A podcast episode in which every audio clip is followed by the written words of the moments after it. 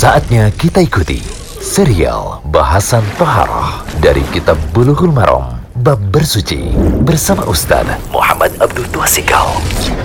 Alhamdulillah, salatu wassalamu ala rasulillah wa ala alihi wa sahbihi wasallam. Kali ini di audio ke-37 kita bahas hadis 72 dan 73 masih dalam kitab Bulughul Maram, kitab Toharoh, pembahasan pembatal wudhu. Kali ini tentang masalah menyentuh kemaluan. Itu membatalkan wudhu ataukah tidak? Ya, menyentuh kemaluan itu membatalkan wudhu ataukah tidak? Ada dua hadis yang bicarakan tadi dan ini hadis pokok dalam masalah ini dan ini saling kontradiksi. Yang satu katakan tidak batal yang satu katakan batal. Yaitu yang pertama dari Tolak bin Ali radhiyallahu anhu ia berkata seorang bertanya pada Rasulullah sallallahu alaihi wasallam. Ada seorang bertanya pada Rasulullah sallallahu alaihi wasallam aku telah menyentuh kemaluanku. Atau ada yang berkata bahwa ia menyentuh kemaluannya ketika sholat. Apakah ia mesti mengulangi wudhunya Apakah ia mesti mengulangi wudhunya? Nabi SAW menjawab, La inna ma huwa bat'atum minka tidak, itu sama saja dengan menyentuh anggota tubuhmu lainnya. Nah, terus dari Busro binti Sofwan. Ini perempuan ya, radhiyallahu anha. Dia berkata, Rasulullah Shallallahu alaihi wasallam bersabda, "Man massa dzakarahu falyatawadda."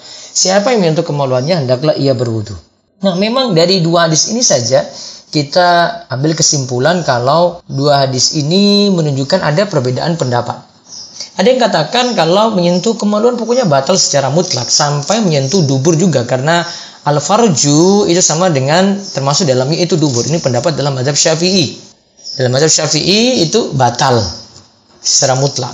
Namun ada yang merinci ya ini dilihat dulu kalau dengan syahwat batal, kalau tidak dengan syahwat tidak batal.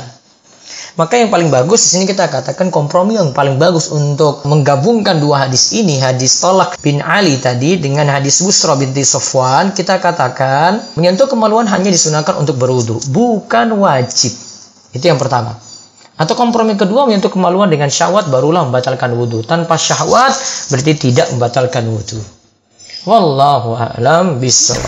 Demikian serial bahasan Toharoh dari Kitab Bulughul Maram Bab Bersuci bersama Ustaz Muhammad Abdul Tuasikal.